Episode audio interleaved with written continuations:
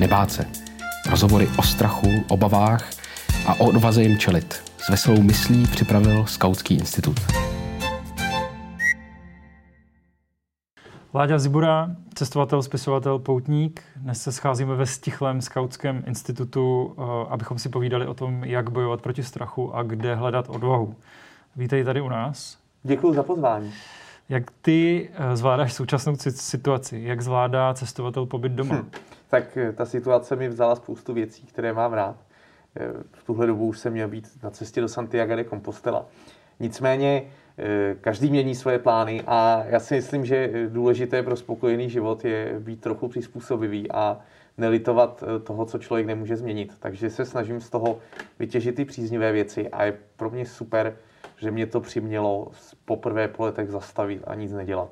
Takže já jsem doma, čtu si, doháním nějaké resty, které jsem měl, plánuju nějaké další cesty, začal jsem pracovat na nové knížce, eh, snažím se pomáhat v rozsahu toho, co mi jde, takže pomáhá jsem třeba psát texty pro, pro jednu neziskovku a tak. A sleduju tu situaci, protože jakkoliv je to ohromně znepokojivé a, a smutné a tak, tak já se vždycky snažím na těch věcech hledat taky něco pozitivního. A nečekal bych, že někdy ve svém životě něco takového zažiju. A přijde mi zrušující sledovat, jak se ta situace vyvíjí. A je pro mě pozoruhodné to zjištění, jak rychle vůbec může eh, celý svět na něco reagovat a jak se můžou věci během několika dní změnit. Takže mi to přijde jako pozoruhodný eh, zážitek do života a myslím si, že to člověka může spoustu věcí naučit a připomenout mu je. A to nejenom ve smyslu té naší zranitelnosti a toho, jak se všechno může okamžitě změnit, ale zároveň ve smyslu toho, jak silné jsou vlastně vlády a státy. Že věřím, že když lidé teď vidí, jak zásadním způsobem jim eh, může stát zasahovat do života, eh, tak budou u voleb eh, potom nad tím víc přemýšlet. Protože je podle mě snadné, dokud se nám daří dobře a dokud nám do života ten stát nezasahuje, na to zapomenout, ale jakmile máme zavřené hranice, máme omezené svoje občanská práva, tak teprve tehdy si člověk uvědomí, jakou má ten stát moc. A neříkám, že to je dobře nebo špatně, jenom je důležité si to uvědomovat. A taky mě zaujalo, eh, jak ta situace paradoxně prohloubila eh, blízkost mezi lidmi. Eh, že mi přijde, že i cizí lidé jsou si tak nějak blíž. A to je věc, kterou jsem vysledoval dlouhodobě, že když se řeší nějaký problém, ať už je to výluka vlaku, nebo autonehoda, nebo něco, co se rozbije, tak vždycky to lidi dává dohromady. A mám pocit, že tohle je jedna z těch situací, je to poprvé od roku 2002, kdy byly ty velké povodně, kdy mám pocit, že jsme se zase semkli a zase k sobě máme blíž. Takže budu rád, když tuhle zkušenost si uchováme a i po té, co to skončí, a věřím, že to skončí, protože každý problém jednou skončí, tak se zase trochu přiblížíme tomu budování občanské společnosti. Svět se nepochybně změní. Změní se i Česko. Je to příležitost, jak říkáš, ale máš i nějaké obavy? Já si myslím, že se nezmění vůbec nic. Já si myslím, že buď ten virus bude existovat nadále, naučíme se s ním žít. A stane se z toho běžná záležitost. HIV eh, je naprosto běžnou součástí našich životů. Eh, myslím, že málo lidí si na HIV vzpomene víc než několikrát za rok. A e, z hlediska e, té smrtnosti a z hlediska množství nakažených lidí je to mnohem větší problém než koronavirus. A naučili jsme se s tím žít, přestože ta pandemie začala úplně stejným způsobem jako ta pandemie e, koronaviru. Takže já to považuji za příliš buď pesimistické nebo optimistické očekávání, že se něco změní. Myslím si, že se mnoho nezmění, ale zároveň se vždycky snažím z té situace zapamatovat si ty zkušenosti a vytěžit je do budoucna. E, takže pro mě je to třeba připomenutí toho, jak mám rád svoji práci. E, za to jsem moc rád, že i když už já dělám hodně přednášek po republice, každý rok píšu knížku a občas jsem si říkal, jestli toho nedělám příliš a jestli by mě víc nebavilo chvíli nic nedělat. No a teď jsem zjistil, že ne, takže mě to připomnělo, jak to vlastně mám rád, všechno, co dělám a, a jak se na to těším. Tak to je třeba moje zkušenost, kterou si chci zachovat i do budoucna. Vraťme se k, teda, eh, k tvým cestám. Pamatuješ si, jaký byl nejstrašidelnější moment eh, tvých cest? No je vždycky těžké vybrat ten nej, A v případě nejstrašidelnějších, tak já jsem se vždycky snažil ty cesty volit tak, aby tam byl příznivý poměr toho dobrodružství a toho nebezpečí. Eh, mým cílem není hledat ten adrenalin v tom nebezpečí, ale mým cílem je hledat to dobrodružství, ovšem hledat ho takovým rozumným způsobem. Takže jsem si vždycky cíleně vybíral země, které jsou bezpečné. Na druhou stranu, když kteroukoliv zemi člověk prochází jenom pěšky, tak zejména tehdy, když se pohybuje v cizím prostředí, jako je třeba Čína, eh, tak tam vznikají nějaké nečekané situace. Vzpomínám si třeba velmi intenzivním zážitkem pro mě bylo to, když jsem na letišti v Izraeli utíkal před raketou do krytu. To je děsivý zážitek, když člověk sedí, čeká na odlet letadla a najednou vidí, že všichni kolem utíkají, tak utíká s nimi. To pro mě byl takový první přímý kontakt s válkou. Hodně jako děsivých zážitků mám spojených se psy, protože já se strašlivě bojím psů a přijde mi, že svět na východ od nás je plný ohromných zuřivých psů. A, eh, a takovýchhle věcí je víc, ale eh, mně přijde, že když je člověk sám eh, a musí sám tu situaci vyřešit, tak na ten strach ani nemá tolik času, protože to nejdřív musí vyřešit a pak teprve může zpětně nějak panikařit. Ne naopak. A mimo to cestování ve tvém osobním životě existují nějaké věci, kterých se třeba bojíš, obáváš, máš z nich větší respekt? Pro mě vždycky byly nejfatálnější ty zprávy, které se týkaly zdraví mých blízkých, protože to je věc, kterou člověk nemůže ovlivnit a která ho hluboce osobně zasáhne, on s ní nemůže nic dělat. Já vlastně už v dětství jsem přišel o všechny své prarodiče, že jsem nikdy nezažil, jaké to je z vysoké školy jezdit navštěvovat své prarodiče, protože už mi zbyla jenom nevlastní babička. A to pro mě vždycky bylo zdrcující, když jsem se třeba dozvěděl, že dědu s infarktem odvezli do nemocnice a že se to zhoršuje, tak to pro mě byly ty, ty zdrcující děsivé, děsivé zprávy. A myslím si, že přirozeně se člověk vlastně víc než o sebe obává o to svoje okolí, protože on sám, je jeho zodpovědnost a, a, a jsou to věci, které může ovlivnit. Ale u toho okolí a jeho zdraví, tak, tak to, je, to, jsou, to jsou ty Jobovy zvěsti a, a ty děsivé momenty. Ať už na těch cestách nebo doma, eh, pokud jde o sebe nebo o svůj blízký, když už člověk má strach, nebo když má Láďa Zbura strach, jak se s tím vyrovnává? Jak, jaký máš mechanizmy na to, jak s tím pracovat? Já si myslím, že ten strach není nutně negativní věc, že to je užitečný přítel. Protože strach není nic jiného než vnitřní hlas. Je to naše intuice, která nám napovídá, že něco není v pořádku. Ten strach nepřichází z hlouby pekel, přichází ze stejného mozku, ze kterého vychází naše racionalita.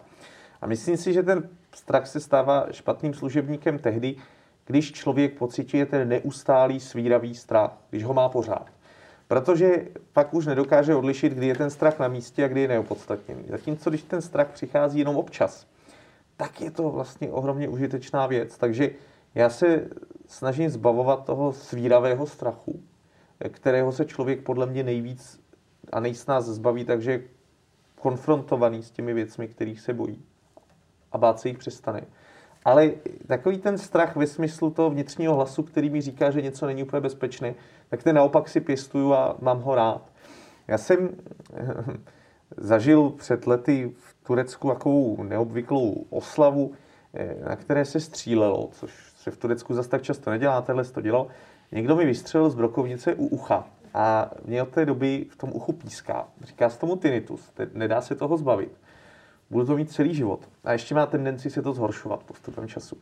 Žije s tím spousta lidí. Každopádně, eh, proč to říkám? Eh, já jsem několik let přemýšlel nad tím, jak se s tím vyrovnat. Že každý večer, když jdu spát, poslední, co slyším, je, že mi píská v uchu. E, a nakonec mě napadlo, že bych ten svůj tinnitus mohl vnímat jako jaký vnitřní hlas, který mi připomíná, že některé věci už jsou na pořád a že bych měl být opatrnější. A podobně jako ten svůj tinnitus beru jako ten vnitřní hlas, který mě vede k té opatrnosti, tak takhle, eh, takhle to mám s tím strachem. Takže se snažím v sobě pěstovat ten racionální strach, který mě vede eh, k opatrnosti, ovšem ne který mi znemožňuje dělat to, co mám rád. Protože tehdy, když problouvá ten strach, tak podle mě člověk tou, tím kompromisem mezi tím strachem a tou racionalitou dokáže zvolit tu zlatou střední cestu. Ty jsi procestoval mnoho zemí, mimo jiné Izrael, Nepal, Čínu, Armenii, Gruzii, většinu Evropy. Mě by zajímalo, jestli se podle tebe dají nějak srovnávat Češi a ostatní národy, pokud jde o statečnost. Já tohle srovnávání Čechů a e, jiných národů dělám celkem nerad, protože jsem toho tolik neprocestoval. Já, když už jsem cestoval do těch vzdálenějších zemí, tak jsem se tam snažil vždycky strávit delší čas. A, ale dosud jsem vlastně těch zemí neprocestoval tolik. Já mám procestováno, já nevím, 50 zemí třeba. Ale myslím si, že e, ta odvaha naše není úplně národním specifikem a občas mě to trochu mrzí. Mrzí mě to, zrovna dneska jsem četl o tom, že brněnská nemocnice přijela 8 nemocných z Francie, abychom pomohli tou kapacitou svých ventilátorů a tak dále. A zase se zvedla vlna nevole vůči tomu. E, strašné věci jsem si o tom přečetl. Tak mě to vždycky mrzí a vždycky si říkám, že bychom mohli být trochu odvážnější. A i když se zamýšlím nad tím, proč třeba nejsme odvážnější národ. Ale myslím tím neodvážnější ve smyslu riskování, ale odvážnější ve smyslu toho být si ochotný stát za nějakými svými důležitými principy lidskosti a neupřednostnit před nimi e, svůj prospěch nebo nějaké jako iracionální obavy. Že jo? Asi neexistuje racionální obava, která by mohla být spojená s tím, že tu budeme mít osm nemocných francouzů. Jako. Asi všichni nějak tušíme, že to je v pohodě, ale přesto jsme ochotní se proti tomu bouřit. No ale když hledám ty kořeny tohohle strachu, tak podle mě vychází už eh, z našeho školství, kdy je člověk často konfrontován s těmi autoritami a často je vlastně nucený sklopit zrák a, a mlčet. A jakmile jako vyjadřuje až moc nahlas svůj názor, tak je někdy, a ne naštěstí všemi, jo, ale stává se to, že místo toho, aby to bylo bráno jako nějaká osobní odvaha, něco, co patří k přirozenému vývoji člověka, eh, tak je to považováno za, za jako drzost a za něco, co do toho vzdělávacího systému nepatří, protože ten vzdělávací systém má budovat ty poslušné lidi, kteří si to tam všechno eh, přijdou poslechnout, udělají si zápisky a pak se je naučí na spaměť. Takže si myslím, že tu odvahu bychom měli budovat lidech už od malička. Můj oblíbenec eh, Zimbardo, který vlastně celý život zkoumal, co dělá rozdíl mezi hrdiny a zbabělci, tak říká, vychovávejme děti tak, jako kdyby to byli malí hrdinové, kteří čekají na svou příležitost. A tím, že ti lidé si budou připadat jako malí hrdinové, kteří si čekají na svou příležitost, tak pak budou připraveni se postavit na, na tu správnou stranu tehdy, kdy eh, je to třeba. A ostatní se přidají. Já jsem to zažil teď před třemi měsíci, jsem, jsem honil zloděje jo, po první životě a já, mě to takhle jako vštípil můj otec, tuhle hodnotu, že bych se měl jako koukat kolem sebe a že když mám pocit, že je třeba zasáhnout, tak bych to měl udělat. I když je to někdy zbytečný, tak radši to udělat než ne. Tak jsem hodil zloděj. A okamžitě se ke mně přidalo pět dalších lidí, kteří ho honili se mnou. A kdybych nebyl ten první, tak se ty další lidi jako nepřidají. Že? No, takže si myslím, že bychom měli tu odvahu budovat v těch dětech Eh, od malička a, a výborn jsou v tomhle třeba skauti, proto si eh, skautingu tak vážím, že vychovává ty malý hrdiny. Ty generalizace jsou samozřejmě vždycky problematické, ale zkusme se na to podívat ještě z druhé strany. Viděl jsi ve světě u některých národů nějaké vlastnosti, které by pro nás mohly být inspirující? Tak to se stačí podívat do historie. Eh, pokud máme tady Eh, paradigma eh, buď toho vzdát se, než začne válka, anebo varšavské povstání, tak asi cítíme, že Češi a Poláci to mají značně jinak. Nemyslím si, že jedna cesta by v danou chvíli byla zásadně lepší než druhá, ale každopádně se to propisuje do budoucnosti toho národa. A eh, Poláci rozhodně mají k čemu vzhlížet a u nás toho za stolík není. A takže jo, myslím si, že prostě každý národ je v tomhle jiný a že to hodně souvisí s jeho historií. A naše historie jednoduše není historie bojovnosti českého národa. A to i proto, že takhle tu historii vykládáme. Že spíš než abychom si připomínali příběhy československých letců, kteří odešli bojovat do Velké Británie, spíš než abychom si připomínali činnost odboje v protektorátu, tak si připomínáme tu domělou mnichovskou zradu a to, že jsme se to, že jsme se vždycky sklonili a tak. A, a ani jedno, ani druhé není pravda sama o sobě, že bychom eh, byli vždycky odbojáři a bojovný národ. Ale není pravda ani to, že bychom byli jenom zbabělci. Jo? Vždycky je tam ten rub a líc. A je jenom na nás, jaké příběhy z historie eh, budeme vyprávět, ke kterým budeme zhlížet víc. A čím víc budeme opakovat, že jsme zbabělý národ, tak tím více to bude dít. Eh, takže jsem vždycky rád, když se připomínají ty hrdinské příběhy, protože to je něco, co nás může inspirovat z naší hmm. historie. Myslím si, že už to zaznělo hodně o tom, jak jsme se vzdali bez boje a na mnoze je to pravda, ale myslím si, že jaksi inspirativnější můžou být ty příběhy, kteří, které se zase tak často nevypráví. Um, jak jsi říkal, tak eh, každý rok napíšeš jednu knihu. Máš třeba někdy obavy z toho, že ty knihy nevídou tak, jak chceš, nebo nebudou přijaty tak, jak bys rád viděl? Tak já se, jasně, jo, jo, jasně, jo. E, ale já se snažím ty obavy přetavit v to, že to beru jako určitý respekt k tomu čtenáři. Že, že si říkám, mě by fakt mrzelo, kdyby ta knižka nebyla dobrá a kdyby si lidi připadali zklamaní, když tomu věnují svůj čas a přečtou si A tak se to snažím eh, přetavit v to, že tomu věnuju takovou péči, abych si mohl být jistý, že nikdy si nemůžeš být jistý, že je dobrá ta knižka, ale můžeš si být jistý tím, že si tomu věnoval maximální péči a že si to neodfláknu. Já se vždycky snažím v tomhle mít čisté svědomí, abych v okamžiku, kdy odevzdávám ten rukopis, si řekl, tak věnoval jsem tomu nejvíc času, co jsem mohl, kdybych tomu věnoval víc času, už by to lepší nebylo.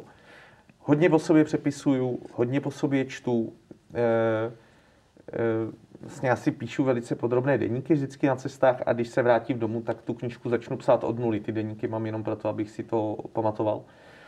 Takže tu obavu z toho, že eh, by to nemuselo být dobré, tak knižka jak se snažím přeměnit v tu péči, kterou tomu věnuju. Ale znovu nechci se nechat jako kvůli, kvůli obavě eh, z toho, že se to nepovede, dostat do situace, kdybych to radši neudělal. To je podle mě veliká škoda. A, a vím, že to takhle spousta lidí má, že, že se tak bojíte zdrcující kritiky, že, že to radši neudělají. Ale zrovna v případě toho knižního světa, tak si myslím, že se kolem knih eh, pohybují lidé, kteří jsou velice eh, chápaví a eh, člověk jako svojí prvotinou nic neskazí. Že i když se mu to nepovede, tak ho nikdo za to neodsoudí. Maximálně mu lidi řeknou, že se mu to moc nepovedlo. Ale e, nemyslím si, že by ze sebe někdo mohl udělat jako úplného hlupáka tím, že napíše knižku, která se mu, která se mu nepovede. To, to věřím, že se, že se moc neděje. Na druhou stranu, e, teď jsem nedávno nad tím přemýšlel, jak je jako nová situace, že jak vznikly sociální sítě, tak máme možnost v řádu hodin nebo několika dní kohokoliv zesměšnit před celým národem, tím, že vezmeme jednu věc, která se mu nepovedla a začne se, začneme se mu na základě té věci posmívat. A to je věc, která mě znepokojuje, protože si myslím, že to znovu spoustu lidí vede k takové té neustálé obavě eh, o to, eh, co, co se mu může stát, protože ví, že když ho u toho někdo natočí, tak se mu eh, během pár dní může posmívat celý národ. No. A to mi přijde trochu znepokojující. Mě vede k další otázce, kterou mám, a to je, jestli, jestli se vždycky cítíš dobře a pohodlně ve své roli influencera, to znamená člověka, který ovlivňuje ostatní hm. a má nad nimi svým způsobem určitou moc? Uh, já jednak nerad eh, přeceňuji vliv těch influencerů, já si myslím, to jsou pořád lidi z internetu a že, uh, že, že vlastně jsou lidi velice rezervovaní k tomu, co říkají. A já mám takové dvě zásady. Jednak se snažím nemluvit do věcí, kterým nerozumím. Eh, a za druhý se snažím, když už přijímám nějaký jako zásadní sdělení, tak to vždycky skonzultovat s nějakým odborníkem. Takže když píšu o těch důležitých věcech, tak tyhle dvě věci dělám a díky tomu věřím, že, že jako nemusím mít obavu, že bych něco za stolik zkazil ale je to samozřejmě velká zodpovědnost. No, když člověk se stává tím médiem, tak je médium jako noviny. Jako v tom není velký rozdíl v té zodpovědnosti, kterou by člověk měl přijímat. A, a vnímám tu zodpovědnost i třeba v tom, že když vypukne nějaká krize, a to je tak mm, situace s koronavirem jednoznačně, tak mám povinnost uh, to sledovat a mám povinnost, když je třeba něco sdílet s lidma, tak to sdílet. Takže jsem se teď před třemi týdny, když to začínalo, tak jsem se věnoval tomu, že jsem sdílel ty linky, na které se můžou obracet lidi a sdílel jsem ty um, ověřené informace od těch odborníků, aby se to dostalo k lidem co nejrychleji. Poslední otázka na závěr, a to je, jestli bys dokázal poradit něco lidem, Jak bojovat proti strachu, kde hledat odvahu, jestli třeba i ze svého života a z cestování dokážeš vydestilovat nějaké rady? Já podle mě to pořád ve svých 27 vím příliš málo na to, abych mohl radit lidem. Eh, takže můžu jenom mluvit o své zkušenosti. A moje zkušenost byla taková, že vždycky, když jsem byl konfrontovaný s těmi svými strachy a s těmi svými problémy, tváří v tvář, tak se ukázalo, že nejsou tak zásadní, jak se mi předtím zdálo. Takže eh, přijde dobrý se tomu strachu, nebo nenechat ten strach, aby člověka přiměl se vyhýbat těm situacím, ale spíš, aby ho jenom přivedl nějakému jako rozumnému zhodnocení opatrnosti, ale vyzkoušet si ty, ty věci, které se člověk obává. Zejména, když to jsou úplně iracionální věci, jako strach z výšek nebo strach z pavouků a tak. A jakmile se člověk k tomu strachu postaví, tak mi přijde, že ten strach je jako, jako stydlivý a zmizí.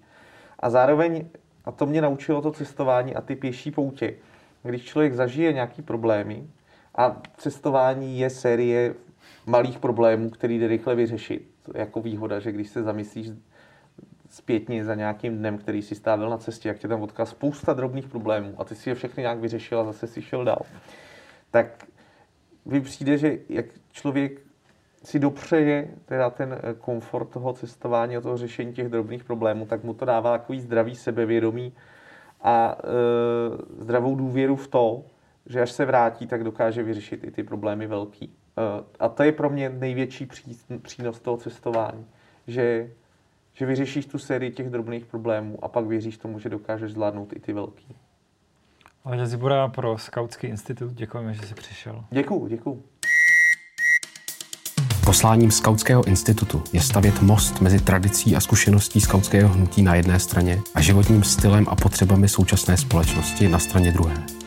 Pojďte nám trochu pomoct. Pojďte stavět mosty s námi. Podpořte.skautskýinstitut.cz